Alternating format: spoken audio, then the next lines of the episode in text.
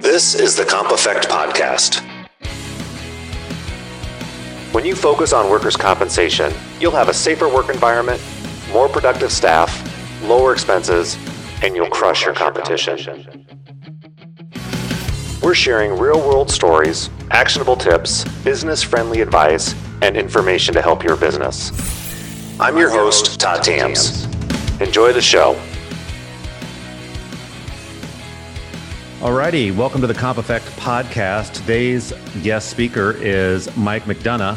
Mike McDonough is an industry veteran with 30 plus years in the insurance industry. He is the owner of McDonough Insurance Services located in San Juan, California. And Mike is known nationwide. Nationwide is a workers' compensation renegade because of his knowledge and expertise when it comes to workers' compensation. Mike, thanks for joining us on the podcast today. Well, I'm happy to be here, Todd, and Happy New Year to you. Happy New Year to you too.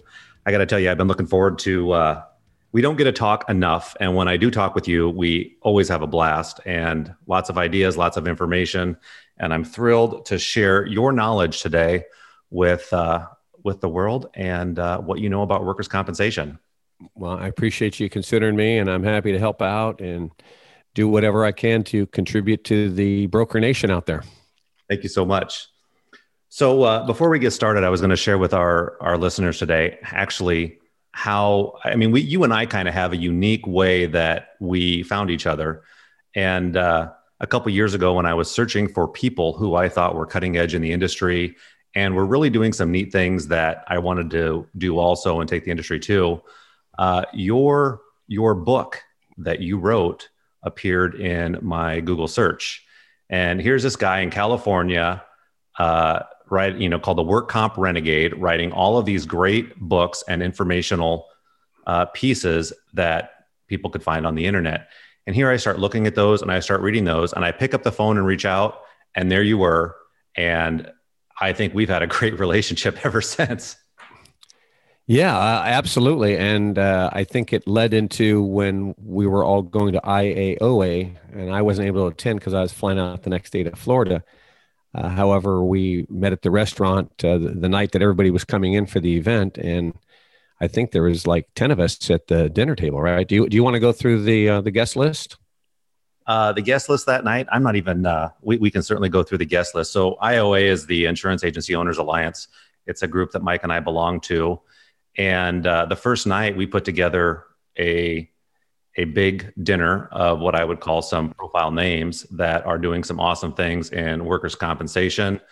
Um, you had Ryan Hanley from Rogue Risk, you had David Crothers from Florida Risk Partners, you had you, you had me, you had Jason Cass and his partner Travis. And who else am I missing there?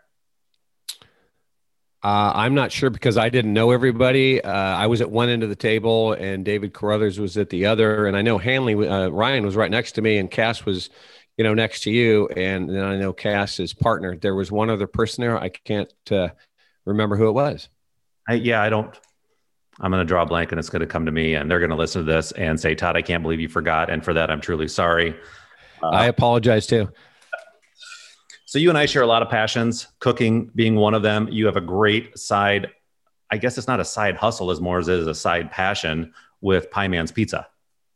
Yeah. Uh, the, as a matter of fact, this morning, my son called me and says, Hey, so and so called and he wants to get a pepperoni pizza tonight for his son. His son loves pepperoni pizza. And I just told him, Well, I need a couple days advance notice. So I'm going to make pizza for him either this Sunday or next Thursday for him and his son. So, anyways, yeah, it's a passion that I have. Um, who doesn't love pizza?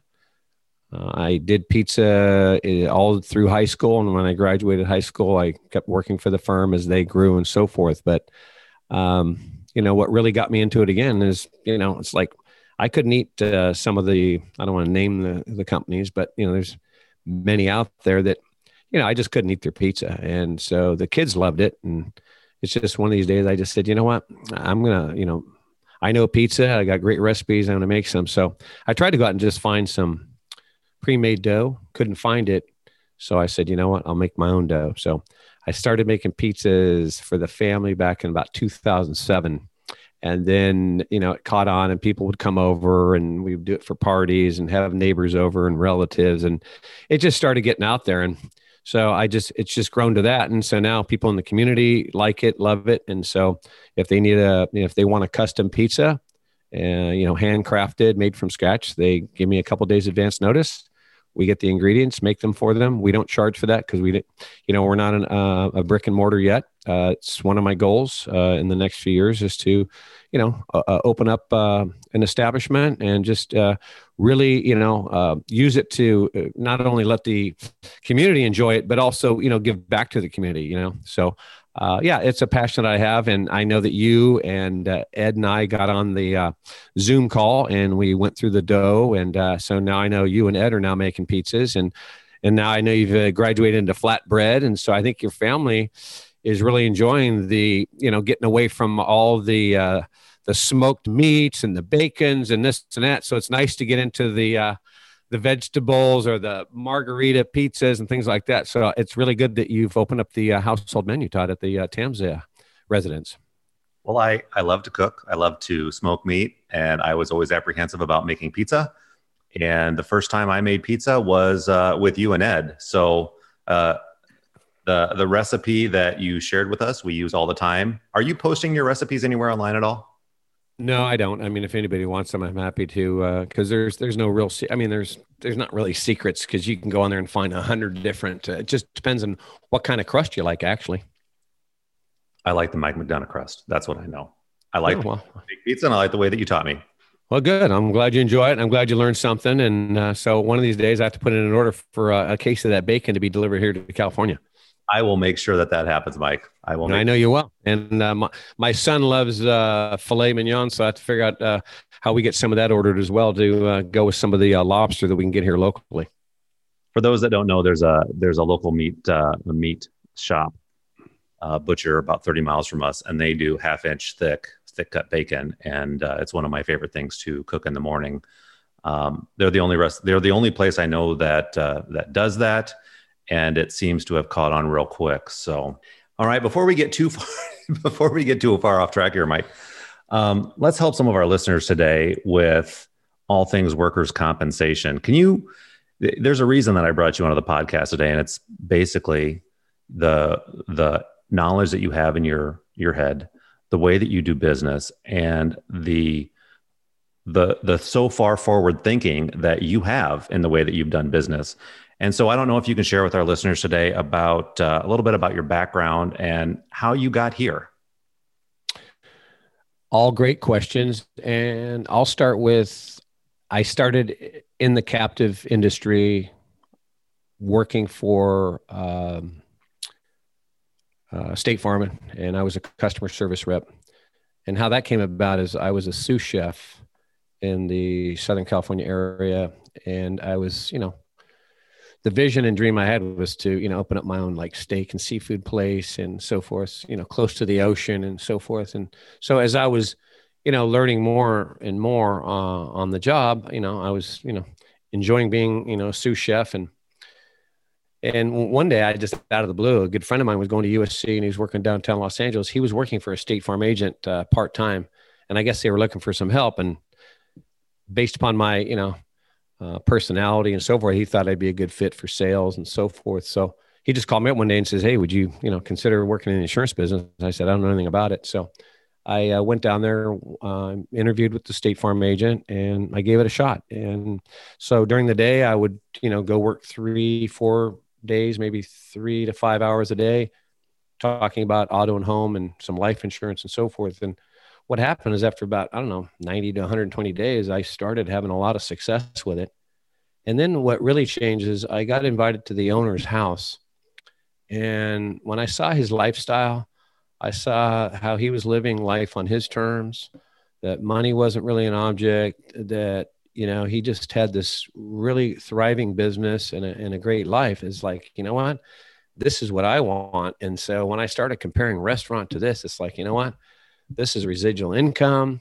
And so what happened was I, I went back to them. I said, Hey, I want to become a state farm agent. They said, we have to have a high school diploma. So I went back to school, got my um, college degree because they, mean, they, they required a college degree. So all I had was a high school diploma. So I went back and got my college degree. Uh, and then unfortunately that situation that happened and, it, it, didn't work out. So I did the next best thing I thought, and I became a farmer's agent for about 11 years. And so I was writing so much, you know, business with them. And then also the contract allowed me to write outside business. And it really led to me being an independent.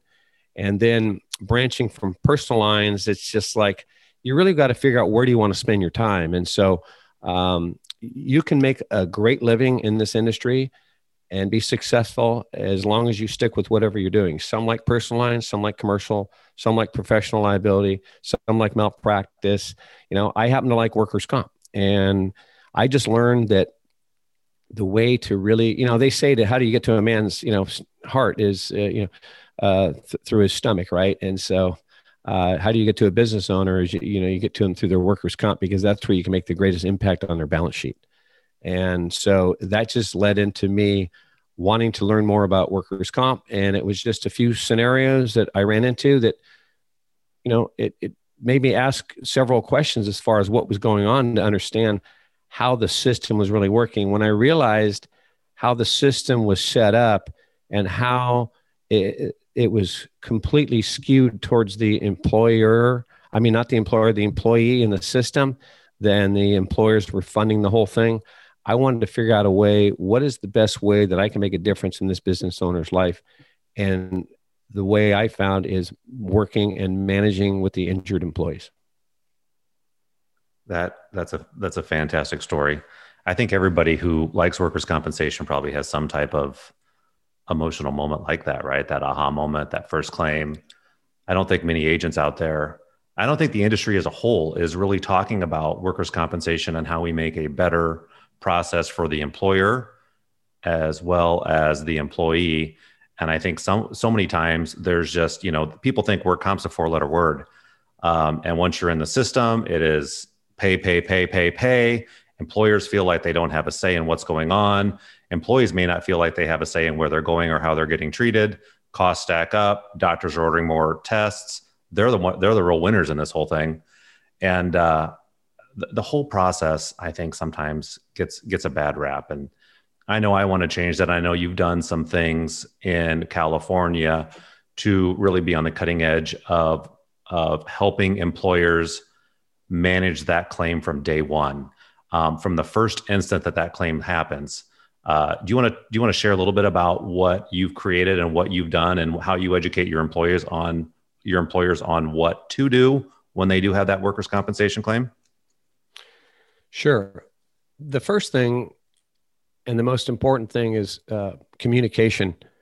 And I can tell you 99 out of 100 times when a business owner experiences a work comp injury, they don't know what to do. So the injured worker comes in, tells the supervisor, Hey, I was lifting the pallet. You know, I felt like a, a tweak in my back and I'm having pain going down my leg. So they say, okay, um, let's see. So they bring them into the office, they look through the computer, whatever, Google, and they find, okay, the clinic's five miles from here. Go to so and so clinic, and uh, you know we'll, we'll we'll just pay for it. Or if they're not going to pay for it, then what they do is they just say, well, okay, go to the doctor, and the doctor comes back and basically says, well, yeah, you know, he or she tweaked their back. Uh, they can return to work. Uh, have them come back tomorrow for a follow up, and so forth and or the person is injured slightly and they don't know what to do. And so they and and, and the employee's not really injured. Well they they felt a slight pain but do they really need to see a doctor. And what happens is the employers anytime an injury occurs they're just sending their injured employees to these doctors and these facilities not knowing what the underlying thing is. And what we found is many times these employees will come back with a work status report no diagnosis, saying, yeah, it was just a little pinch here and there. Can return to work, no restrictions, or we don't see anything here, or just take some ibuprofen or just self care, whatever. And what happens is, is the medical facilities are asking for the insurance information and because they want to be guaranteed payment. And so what that does, that starts the clock ticking.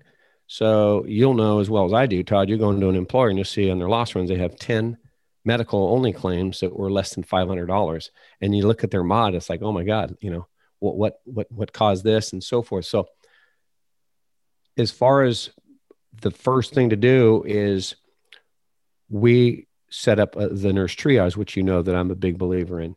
And so that takes control of the injury right away. And the reason why we set it up is twofold. Number one, the injured employee is speaking to a medical professional within minutes of the injury, not hours, minutes. Depending on the circumstances, that triage nurse is trained in occupational medicine, and he or she, as they're interviewing the injured employee, depending on the, the symptoms, they will tell them start with self care, take the rest of the day off, uh, ibuprofen, ice it, heat, whatever it happens to be. If uh, symptoms persist, we'll refer you to the doctor tomorrow. What we found by going through the triage is that instead of employer just sending any employee down to a clinic and incurring medical costs, as we go through the triage, which is kind of like a buffer. And now today we can use telemedicine, which is another buffer, which you can go to telemedicine first and triage second, and we can talk about that some other time. But there's all kinds of different ways now. So 60% on average, 60% of my clients on triage, uh, 60% of their claims are not reported to the carrier. It's not because they're not reporting them because they're not telling the carrier. It's just that there was no real diagnosis, there was no treatment, they're not even first aid. They don't need to be reported. The employer has made note in the file. They've signed the forms, all those things in the personnel file. If the employee changes their mind the next day and go to the doctor, we certainly get those to the carrier right away. However, these claims that are you know, that go through triage that they're self care, they never come back and become anything. So when you add those up over a period of time, depending on the size of the employer and the types of claims that they're having, it can translate into thousands to hundreds of thousands of dollars in savings. So let's back up here a little bit. Uh, I'm a huge proponent of the nurse triage as well as you are.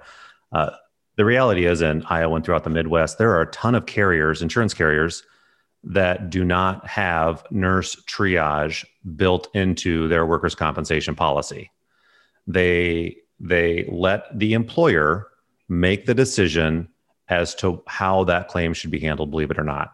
And that's a lot of liability on an employer to make a determination whether if that injured worker has hurt their back, do they need to go to the ER or should they self-care? And what if that employer makes the wrong decision? So when we talk about nurse triage, it's that first line of defense that an employer can initiate in their business, either in partnership with the insurance company, or in your case, you've got your own standalone nurse triage that you're using that the insurance company doesn't even know about. Is that, did I get that right for you? Yeah. There are a few carriers that do offer triage. However, they don't do it the same way that benefits the employer so much yes, it's for the injured employee. However, um, I know that you deal with a carrier now. Do you get notification from the triage at the at the carrier? Uh, what? How are you kept in the loop? Um, who's following up to make sure that there's a work status report? Because right away, once you call into a triage, the next thing in your mind is is that okay? Once we get the diagnosis, we want to find out are they being referred, and if they are, what uh, we want to see the work status report because we're already looking at our return to work program. So when the injury is called in, our employers are trained to be thinking about, you know, not not so much them, but our process and our team. We're already on top of the game. So I know if it goes into the carrier, they refer to the injured worker to a clinic. Are they communicating that back to the employer? In my experience, they're not. So does it serve a purpose to have a triage at the carrier? Yes, it does However, it doesn't operate independently the same way that helps you as the advisor help your employer and the injured employee because even though you're going through the carrier, things get lost in the system.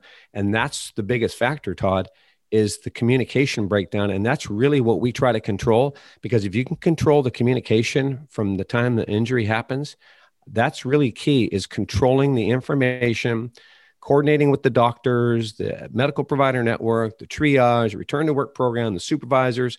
Uh, I mean, it's just a lot of things start happening. And so that's the reason why I've used an independent triage firm versus going through the carriers. I love that. So I think the first step let's let's back this up here a little bit. If I'm a small employer, maybe I'm paying a couple thousand dollars a year in work comp and money's tight. I think the carrier, first of all, finding a workers' compensation insurance carrier that has nurse triage is better than no triage at all. And I think having the carrier nurse triage is is better than not doing anything. At least at least there's a way to transfer the liability off to a third party, let them make a determination and in your scenario, I think for even some of those larger employers or those employers who want to pay a separate standalone fee to control that own nurse tri- their own nurse triage will be paramount to their success in controlling their workers' compensation premiums long term. Now, in the Midwest where we live, if carriers are always worried about should I pay for the claim by myself or should I send them to the physician and pay the claim? And if if if a business has never used nurse triage before, I think we should probably break down how that works. So if I'm an injured worker and I call the nurse triage hotline and it results in self care, that's a zero dollar claim. And that does not get reported to any regulatory authority or have any increased cost on the workers' compensation experience mod that Mike mentioned earlier. But if if there is a dollar amount associated with it, the medical only claim is a lot better than the medical indemnity claim. I know we're kind of getting into the weeds here a little bit, um, but I'm with you. The first thing I think employers should be able to do, the first thing they should do is put in put in some nurse triage. It's step one in managing that claim. Step two is making sure that you're notified if somebody's got a serious problem, that we can manage the cost containment of that claim and bring them back to work as soon as possible. Correct. And I agree 100%. Now, what I would recommend to brokers that are in workers' comp, whether you're a beginner, you've been doing it for 10 years, you want to start offering value adds, the triage is, is one thing. And to your point, Todd, is that I agree. And that's the other reason why the triage is put into place because we've had situations where the injured employee fell, maybe bumped their head wasn't too serious. The manager says, you know, hey, do you want to go to the doctor? No, I'm feeling okay. And then later on, an hour later, they pass out. Okay. So that that manager just took on that risk for that employer because the injured employee reported an injury to them. The general manager is not a doctor, not a medical professional. So there's going to be like in a court, as you know, that they're going to say that they should have known better and had better judgment to either send them to the doctor or, or do something, but don't just let them get back to work. So that's a big reason there is the triage is it relieves the majority of the liability away from the owner. So if the owner, for example, like, you know, they're on, you know, Spain on vacation and somebody falls at their manufacturing plant, there's a triage in place it's it's running whether they're there or not. And so that's really what you want is you want it to be a system that works whether you're there or not and it's looking out for the best interest of your employees and the company and so forth. So triage is um, is is key. And so i just think from a liability standpoint from reducing claims costs uh, and not getting too far into the weeds but yes you're absolutely right. Medical only is a lot better than an indemnity claim.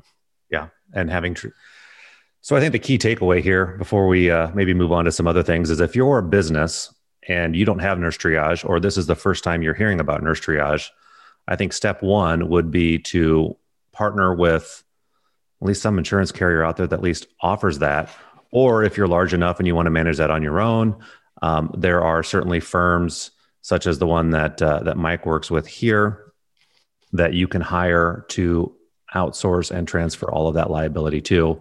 I know in our world, the the future of nurse triage and telemedicine, especially with COVID right now, is uh, is growing at an exponential rate. And being able to advise injured workers immediately after a claim through a mobile app or through a video is becoming paramount to how those claims should be handled going forward. Mike, you've done a lot, a lot of. Uh, I mean, you have a lot of large clients. You have clients in multiple states and nurse triage is is step one of your program what's step two three and four i mean give us a quick rundown What's the next thing you're going to put in? The next thing you're going to put in? What are you going to do to help them and advise them to control their workers' compensation premiums and get employees back to work as quickly as possible in a safe manner, obviously?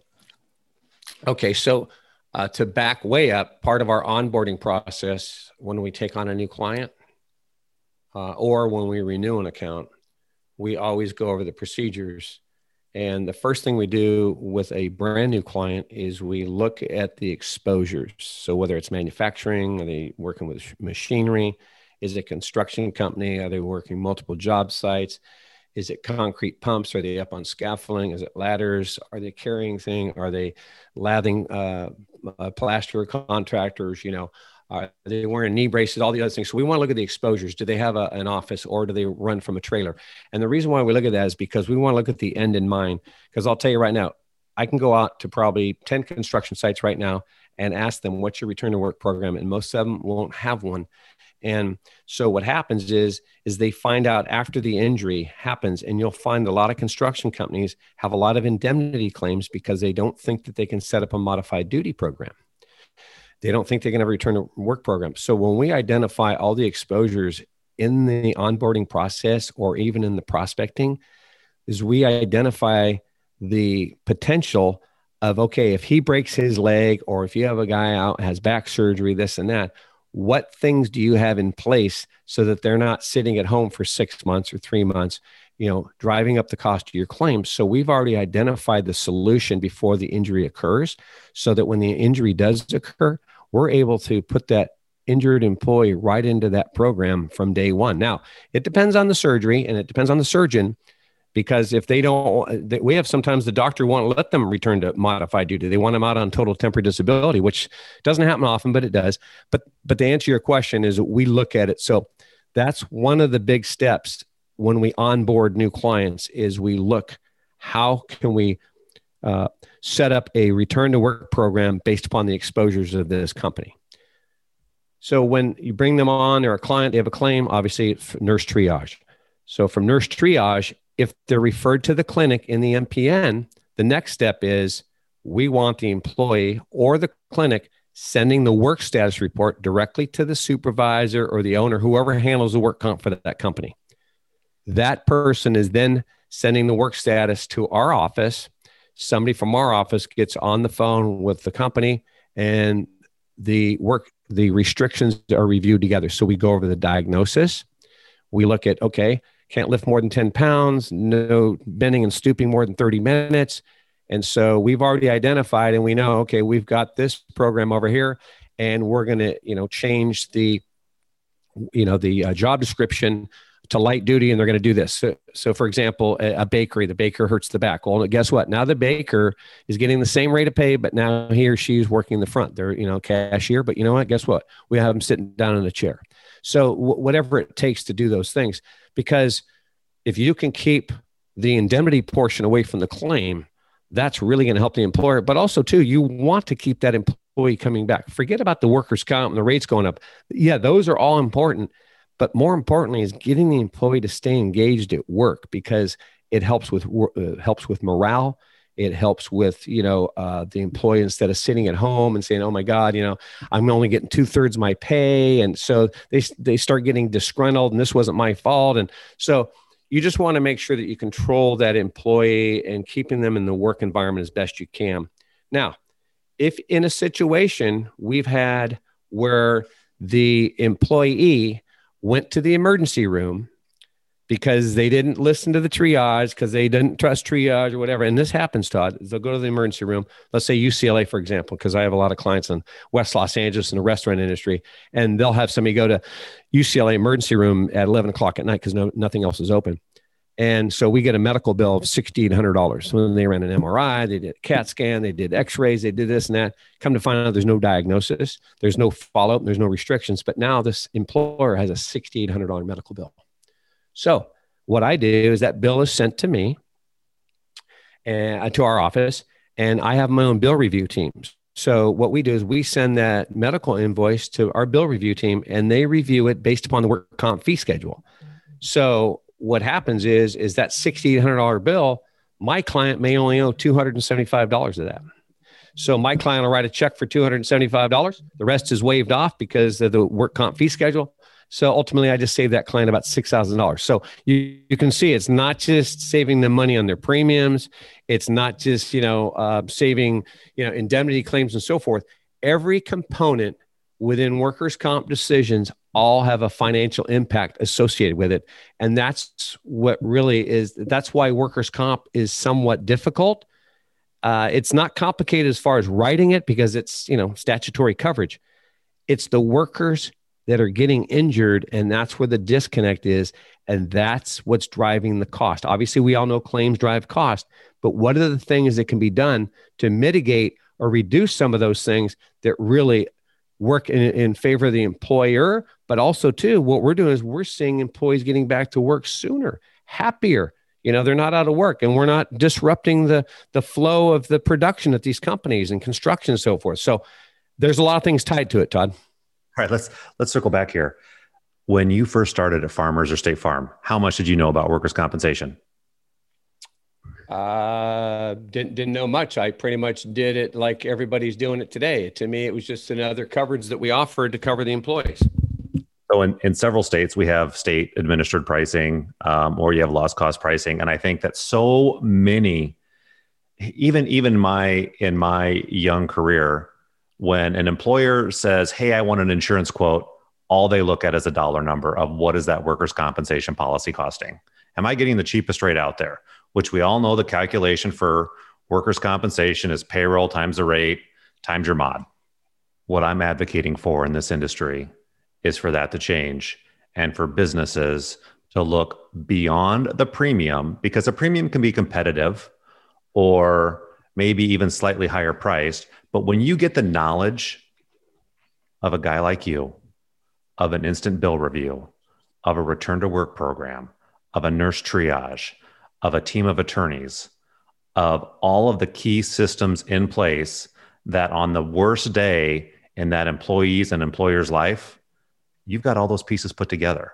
And then the price is immaterial at that point. The price of the work comp policy doesn't matter because you really need an expert to make sure that your business can survive, that you're not going to get sued, and that you did everything right to manage that claim and bring that employee back to work in a safe manner. And I know that you have done a fantastic job building that out. When you mentioned earlier that when they go to the doctor and you get the bill, how often or how, how quickly are you getting the doctor's notes and the bill after an injured worker goes to see that medical provider? Uh, within days. Within days. So you know instantly, right away, how quickly there's going to be a problem or if it's going to go through smoothly. Correct. Yeah, I'll know right away from the work status report and the diagnosis. That is that's fantastic. That is fantastic. I get so excited when I talk about this stuff, Mike, because I you're you did it. You did this before I think a lot of people in the industry were even thinking about it. And you built a whole business out there to support your clients in a world where people are not necessarily doing that. And it's very it's it's it's not talked about all that well. What uh what else you doing out there that we should know about? Well you know one thing i i, I just want to clarify so people understand is that and maybe you've heard me talk about it in the past an auto claim a home claim or even a slip and fall claim. I, mean, think back of any of your clients that have been in an auto accident. What happens? Their car is taken to a body shop, right? Yep. They're put into a rental car. The car sits at the shop, waits for the examiner. I mean, things go faster now because it's over the computers and the relationships, and body shop can communicate online, and it goes faster. My point is, though, is that you're dealing with a car, and so when the claim goes in, your policyholder is going about their life knowing that their car is being fixed then they get called, hey, your car is ready to be picked up. Just need to pay your deductible. Boom, take your car. Okay. So in their mind, the policyholder thinks, okay, it worked right. Okay. Agent sold me policy. I had a claim, started claims, claims handled the claim. Said and done. Same thing with a home claim. Where the biggest disconnect is, is that the broker places the workers' comp policy and thinks, okay, my client has a work comp claim so and so insurance company's claims examiner is going to handle that injured worker. That's not what's happening. That's not what's happening at all. So that's why I've created what I've done. Because to be honest with you, Todd, if the insurance companies did what I do on a daily basis like they're supposed to, I'd, I'd, I'd be selling auto and home. I'd be looking for other, you know, other niches. Seriously. Uh, this is where I like to spend my time because it makes a huge impact. Brokers need to understand that you're dealing with feelings, you're dealing with emotions. Everybody's threshold of pain is differently. Depending on what part of the country you're in, you could be different, dealing with different, uh, you know, dialects and and and and languages and so forth. And people become fearful, and they become fearful for a couple of reasons. One, they know their boss might get upset with them because they know they shouldn't have done what they did, but they got injured. They don't want to tell their boss. They're afraid they might get fired. They don't know that there's temporary disability, so they think, okay, I don't want to report this because I can't afford to be off for two three weeks or three months because I have a family to support. So what we've done is we've identified that is the biggest problem in communication, and so that's the first thing we address when the injured worker is if we understand there's a language barrier, we bring in that person that speaks that language fluently and they're in communication with that injured worker explaining the process. And so we've mitigated, taken away 85% of litigation. So uh, my litigation rate, my clients on average is less than 15%. Wow. Wow. Share with me a story, if you will, of maybe a client that has changed their mind based upon what you do. They wanted to buy a policy on price. Maybe you went in and said, Hey, I'll go ahead and work with you. And then there was that one claim that changed everything for them. And I mean, most businesses, they don't have that severe claim. They don't have that one large claim that changes the way they operate or changes their business culture um, to focusing on the employee and doing the right thing and mitigating claims and taking care of that injured worker uh, in a way that they should be taken care of and in a way that that injured worker feels comfortable with taking care of. You have a story like that? Well, I have several. I'm trying to think of what would be the most impactful to share to get the message across. I mean, at the end of the day, Todd, and, and I and I talk to employers about this all the time, is I understand price is important to you. Um, everybody. I mean, if if you went and bought three trucks for your company, you're going to want to get the best fleet deal from that dealership. I, I understand that. Um, if you're, you know, buying a new forklift, you know, hey, I might be able to find one at an auction, right? I get, I get, you know, we have to run our our, our, our businesses. We want to be profitable, and we want to be smart about it. And so, but when it comes to workers' comp, it's just the premium. Yes, that's important. That's on your balance sheet. So let's say, Todd, it's $50,000 on your balance sheet, and that's what your company can afford. It's the best your, your broker found this year. Okay, we're going about our merry way.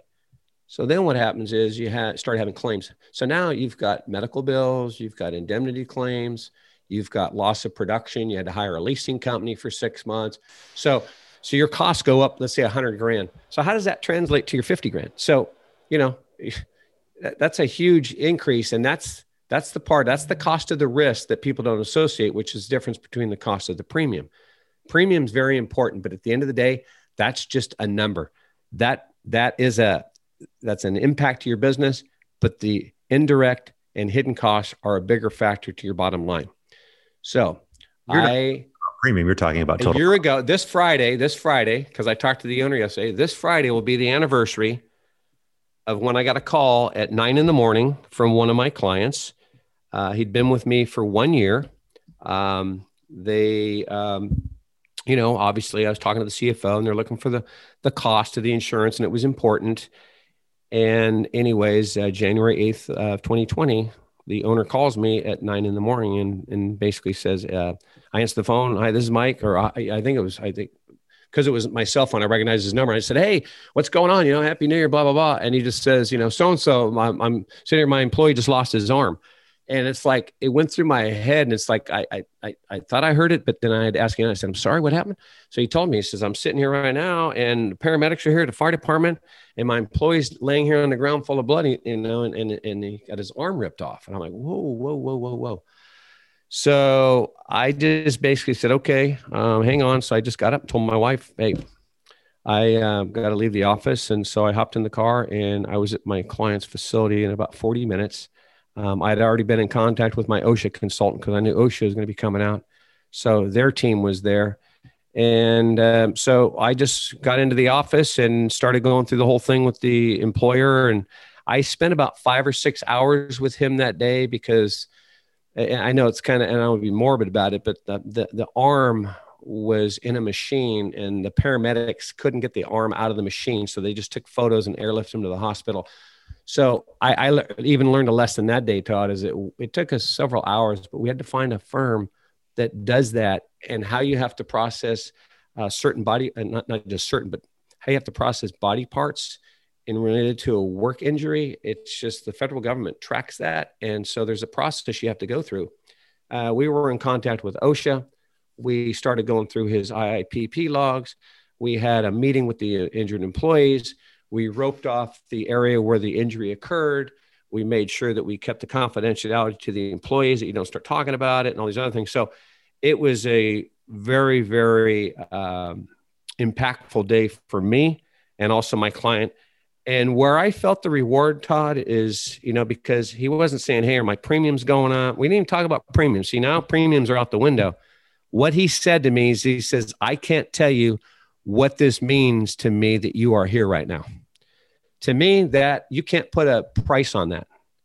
You cannot put a dollar amount to that comment. You know what I'm saying? And right then and there, it's like, you know what? My 40 years in this industry, this, this you know, hearing that is like, okay, what I'm doing is working. What I'm doing is helping. And you know what? Every broker out there can do the same thing I'm doing.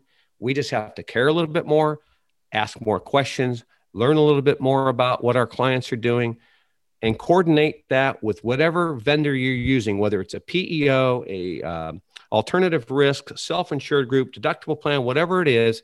Figure out the best way to where you're taking care of not only your clients but their employees as a whole. Wow, what a what a powerful story. Uh, you know, our thoughts and prayers go out to that injured worker, and uh, you know, as agents, sometimes we become callous to maybe those injuries and more procedural. But when you see that or you hear about that and the impact that that's going to have on that employee's life forever and your employer, there's also a whole other litany of things you got to do, like preserve evidence, right? Was it a failure of a machine? Was there a safety guard on? I mean, who knows what the problem was? Was it a rented machine that wasn't set up properly that caused the damage to that injured worker that may need to be litigated? Because you know, probably with you know a loss of an arm, attorneys are going to get involved, risk management, OSHA. I mean, that thing's going to blow up. Um, and obviously, an agent like yourself who's been around doing this for 40 years has the expertise and the knowledge to help protect their clients and help make that process go as smooth as it possibly can given the circumstances. It's a phone call nobody wants at nine o'clock in the morning. Yeah, exactly. And so I uh, asked him to write the forward in my book, and he wrote the forward. So if you get my book, you'll see in the forward the he talks about why you want to be with a broker like Mike McDonough and what he found out that day, what a real broker was. And he talks about, hey, I used to think it was about quotes, and he said in in, in the book you know you're, you're lucky if you end up with a broker like like Mike McDonough. And and so um, you know it, it, was just an honor for me to have him share that story in my book to the impact because what the whole point of having him do the forward is I want people to understand it's not about price it's about caring and doing the right thing. And if you provide value these people won't be shopping every year. My clients do not ask for loss runs. They don't shop me every year. They don't I don't I don't have to go through that renewal. Uh, now I'll get loss runs because I want to compare the market and this and that and make sure because you know uh, you have to do your due diligence. But my clients do not shop me. There, there's no reason for them to. the The good clients, the good clients have realized, and I mean not good for like our business or your business, right. clients that understand the purchasing power of insurance. Price is only one component of their overall risk management strategy it's not the end all be all. Price plus value gives you your product. Price plus the value of whatever services that you can provide to making sure that that company is going to be in business year after year after year. They're fully staffed. They've got their employees back to work. They don't have employees out on uh, work restriction because they don't have a return to work program. So now they're running short staffed. They're missing out on potential sales opportunities. Maybe they're running overtime. I mean you've seen you've seen the businesses that don't know what to do when they have a workers compensation claim and how negatively it impacts their business operations. They're calling you probably more often than they should. And then you've seen the other side of it of how you help bring people back what a successful business looks like the type of client that you want to work with and the programs that they're going to be willing to put in place to make sure that all of those pieces go together in a seamless fashion yeah, correct. And so if you want to go another step, even past the bill review, is you know, you have an injured worker that, you know, doesn't really like the way you know the claim is being handled and they're not litigated. However, it's getting close to being litigated. However, you have your bilingual um, associate advocate talking to that injured worker. And um, we just had a case recently where he needed surgery, didn't want to have it, but they were going to give him future medical and so forth. The potential exposure of the injury was about $150,000. We settled it for $30,000. So that's a $120,000 swing in favor of the employer. The injured worker was taken care of. He got a, uh, a fair settlement based upon the doctor's report for his permanent disability. He got enough for future medical, and we're talking like a carpal tunnel. However, due to his age and so forth, uh, he had permanent work restrictions. And so the employer couldn't accommodate. Basically, the doctor talked him out of his industry. So what we did is we got him a voucher. So he's able to go get retrained in another industry or within the same industry and possibly management for because this guy was a chef. He could go be a manager in a hotel or whatever for a kitchen and things like that. He can go to school and, and the work comp system will pay for that. So, but at the end of the day, being involved, it's just here's another case is by having an advocate that spoke the language that felt that help that employee feel comfortable ultimately save the employer $120,000. Had I not been involved, that that case would probably still be litigated through some other broker and that case would still be going on and the exposure would be up there and i'm sure a lot of other claims would be happening too along with that uh, employer. So there, there's so many components todd. What changed what changed to get to from $150000 claim reserve to a $30000 claim reserved the uh, the surgery the post surgery physical therapy. Uh, if the surgery, uh, if it goes bad, needs a second or third. If there's any type of uh, deformity uh, and does not uh, heal properly from that surgery, so you're looking at all these other steps, and then you're getting into other levels of professional medical, you know, qualified medical examiners and uh, and, and so forth. So what happens is is the injury can become worse from what it is right now. So based upon if you have carpal tunnel an average person, this is what the surgery should cost. This is what the physical therapy should be. But when you have somebody that's an older in an age, okay, and then depending on when that, uh, you know, depending on their age, you could get into the the government side of the MSA, the medical set aside, and things like that. But when we went through the reports with the attorney, I mean, not the attorney, but with the claims examiner, my advocate and the permanent disability report and the doctor's reports and so forth, it had 150,000 exposure worst case scenario. Got it. Got it. So it's not like this is what it's like. Okay. So the carrier wanted to settle between 10 and 15 and, and the guy's like, no, I want, I want, you know, 40,000. And it's like, well, you know, it, and we, my advocate says, well, it's not worth 40. It's, you know, it's somewhere between 30, 35. But anyways, they came back and okay, let's do 20. And it's like, so they started ticking them off. And it's like, you know what? The owner's like, give him the 30, you know, and have him sign off. And, you know, he's happy, you know. And so that's, that's, that's what happened. But the potential was 150. And, but the case would, if we had not settled it, it'd still be open today. We settled this, I think, back in July. That's awesome. I'm a huge but I, we did that without an attorney. It was myself and my claims manager who did the, and I went and represented the employer because he didn't want to be involved. So we met at a restaurant because the guy was out, uh, you know, on on um, uh, not on uh, TDD. He was uh, out, um, uh, whatever. But anyways, we met him at the restaurant and went through the whole process, and he signed, and he's happy, and he got his voucher. So, but that's a win for the employer. But the point is, is it's you need to stay engaged on some level, and uh, I don't think every broker needs to do it at the level I do. Even if you did 10% more than what you're doing now, it's better than nothing. Um, there, there are ways to improve. But to your point, Todd, if you want to buy online, I still think there's a need for that because you know what? If I'm a gift store and I've got two part-time employees, okay, my premium's a thousand dollars, right? Even if my mod goes to 300%, okay, it's, it's not going to break the bank. Okay. So, you know, does anyone want a 300 mod? No, but you know, if somebody's paying a thousand, now their premium's $4,000. Sure. I mean, that's a, you know, disadvantage to the business, but somebody that's paying $200,000 going to 300 mod, that, that's a huge problem, right? So it's all done on the scales. But if somebody doesn't really like somebody wants to buy, you know, their car insurance at Costco, that's a very small percentage, you know. So there's a need. So those that want to buy online, we need to have that. If there's people that want the engagement and the face to face and they want the value adds and they want somebody taking on just like their CPA and attorney, there's that avenue as well. It just really depends on what the client's needs are. And that's what we find out in the interview when we first meet the client. It's like, hey, how can we help you? And I don't take on everybody. I mean, they have to be a cooperative component, is what I call them. They have to change their culture, their safety. You know, they have to want to work with me and look at me as their advisor to help them make the decisions. If they're not willing to do that, I just tell them, hey, thank you very much for your time, but just continue doing what you're doing. And if you ever change your mind, I'm available to talk to you. I imagine someday there's going to be a lot of people who, the day after they experience their first large claim that goes off the rails, they'll be calling people like you.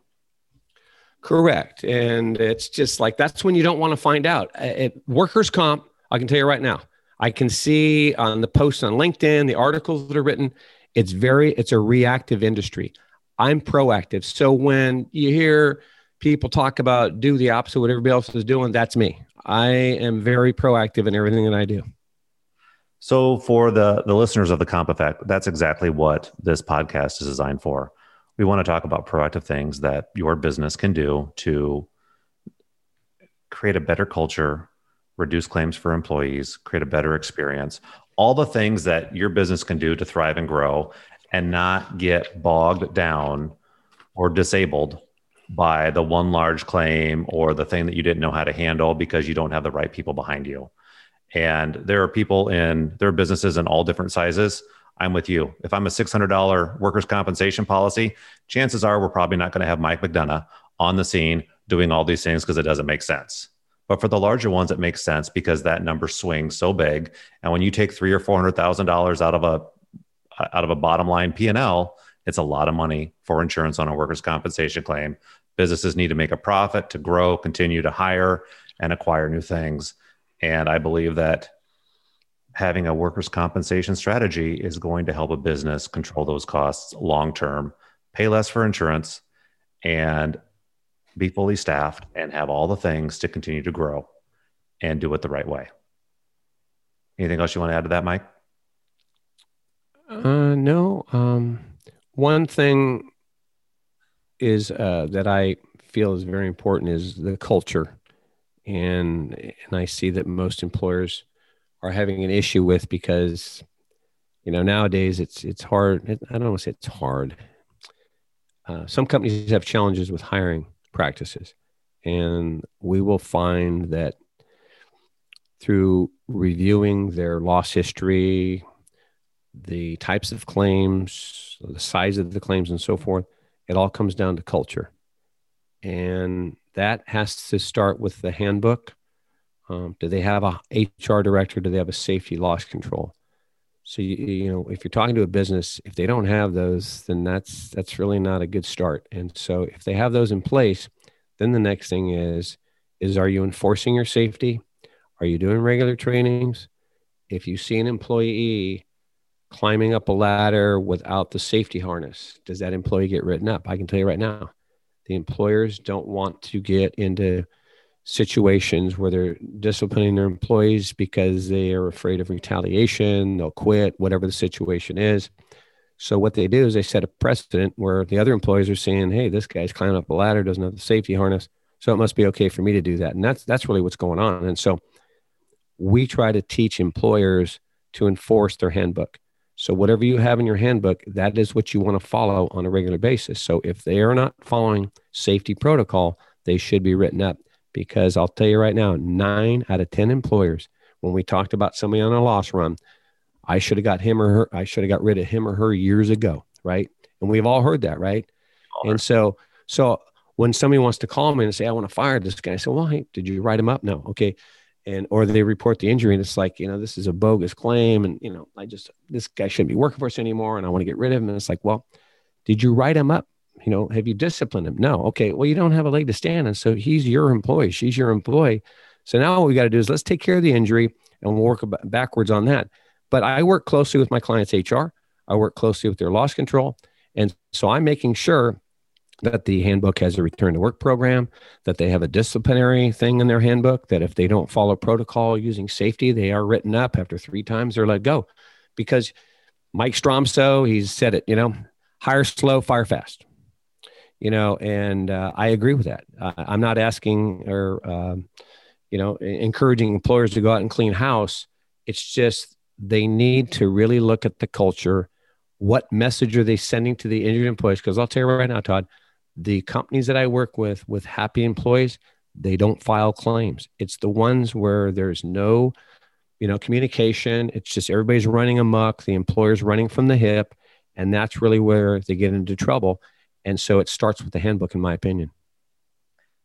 You've seen the loss runs before, where you have a client that has 20 or 30 claims. They're running a high mod, and you know just by talking to the owner, it's a culture problem it's Absolutely. a lack of culture to focus on the employees. It's a lack of culture of safety. It's a lack of culture of caring whether they get home at night.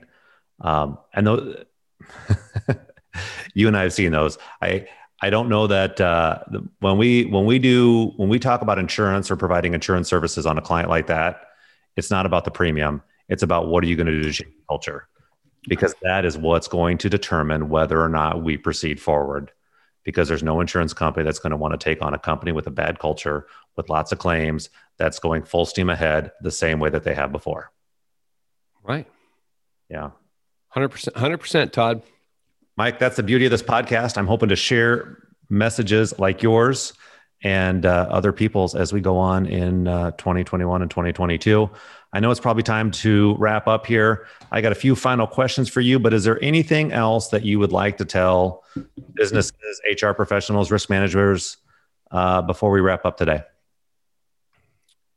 Yeah, if there's something that you don't understand or you would like to learn more about to become better at what you're doing to help people, is reach out and ask.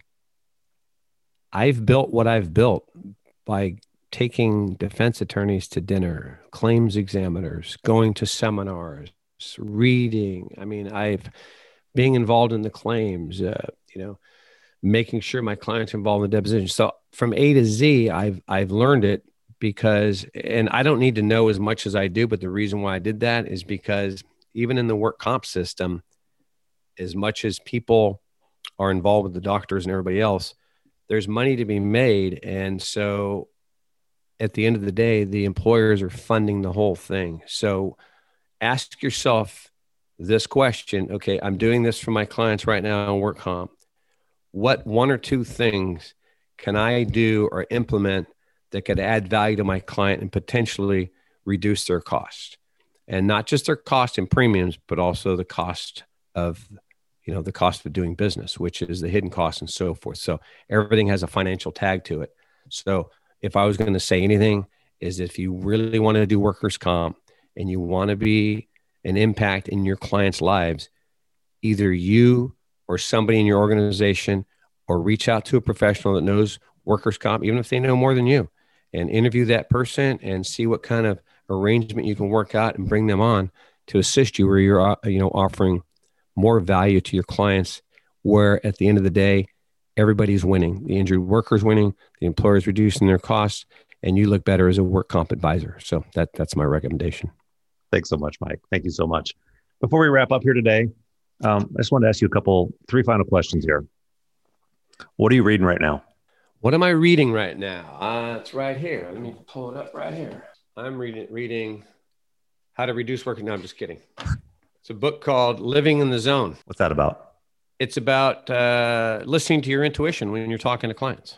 Because you know when you're talking to somebody, you get a gut feeling, right? Oh, this is a bad deal, or oh, hey, this, you know, or this could be trouble and things like that. Um, so, you know, when you listen to your intuition, I mean, that's our that's really our guide, isn't it? And so when we meet with so many different people, we get so into the sales process or we have knowledge and we're sharing here and there but what we forget is our intuition. Because i too have been guilty of this. I've taken on clients i shouldn't have.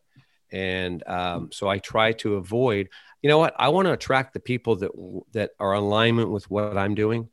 Um, I, I don't want to attract people that don't understand or get what i'm doing that are basically taking time away from the clients that you know do appreciate me.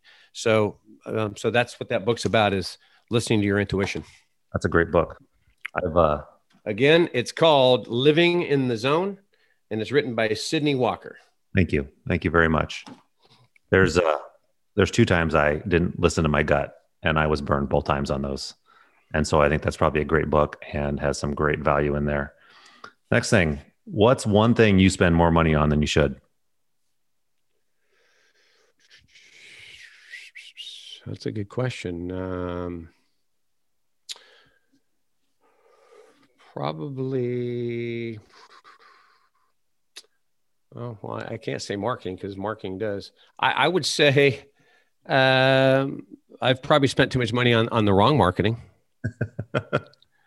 um, right now with COVID, I I really my expenses are are way down, and we don't go out as much, and aren't traveling and things like that. So before, I would probably say going out and you know eating or, or, or traveling things like that. But I I don't know if that's a bad or a good thing.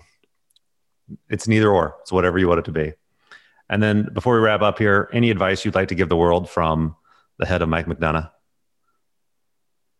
Just be true to yourself and just be authentic and, and be the best you can be. That's what I wake up every morning to do is just become better at being a person and as, as a, as a, you know, uh, a father, a husband, and, uh, you know, just being the best I can be to everybody that I'm in, you know, engaged with on a daily basis and making an impact in their lives. Well, Mike, you made a, you've made an impact in my life. It's been great to know you. Um, I look same here to grow and learn from you.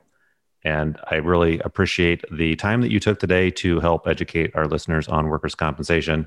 Uh, before we wrap up here today, uh, tell us a little bit about your book and how people can find you.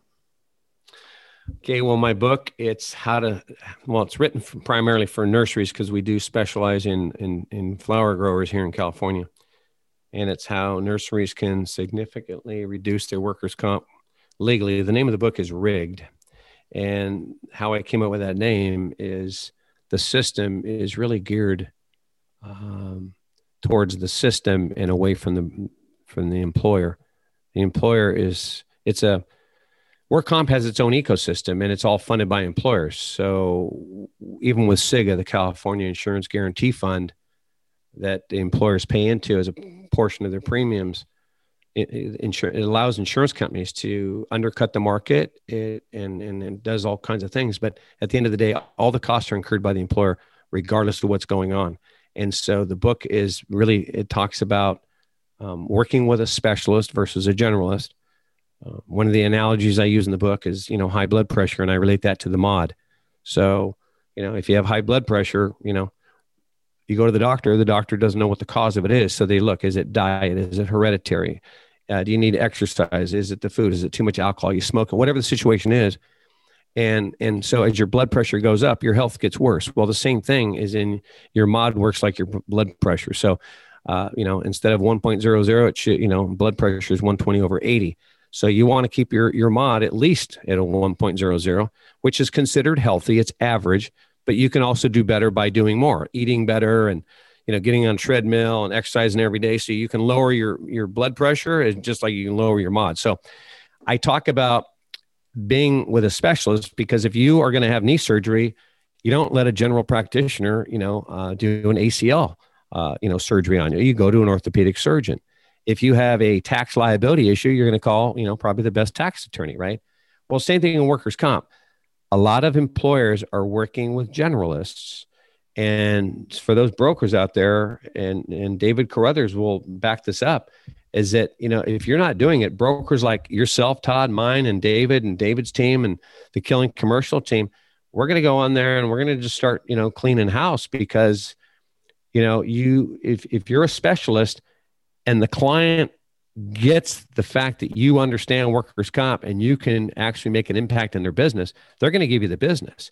And so if you're just a generalist and you're just placing policies, in my opinion, you're really doing a disservice to your client. Yes, okay. From a contractual standpoint, yeah, you're licensed to write the policy, but just putting that into place getting a commission and not really offering any services, how is that benefiting anybody? And so if you're going to get a sizable commission, maybe offer some loss control services. Maybe you get in there and you have an assistant in your office and at least just follow up on a work comp claim. Hey, did Susie make it to the doctor? You know, whatever the situation is, but provide some value, right? And that's really what this is all about. And so my book, it talks about, you know, um, working with a specialist. If you really want to drive your cost down, work with somebody that knows your business, knows the system, and can make an impact to your bottom line.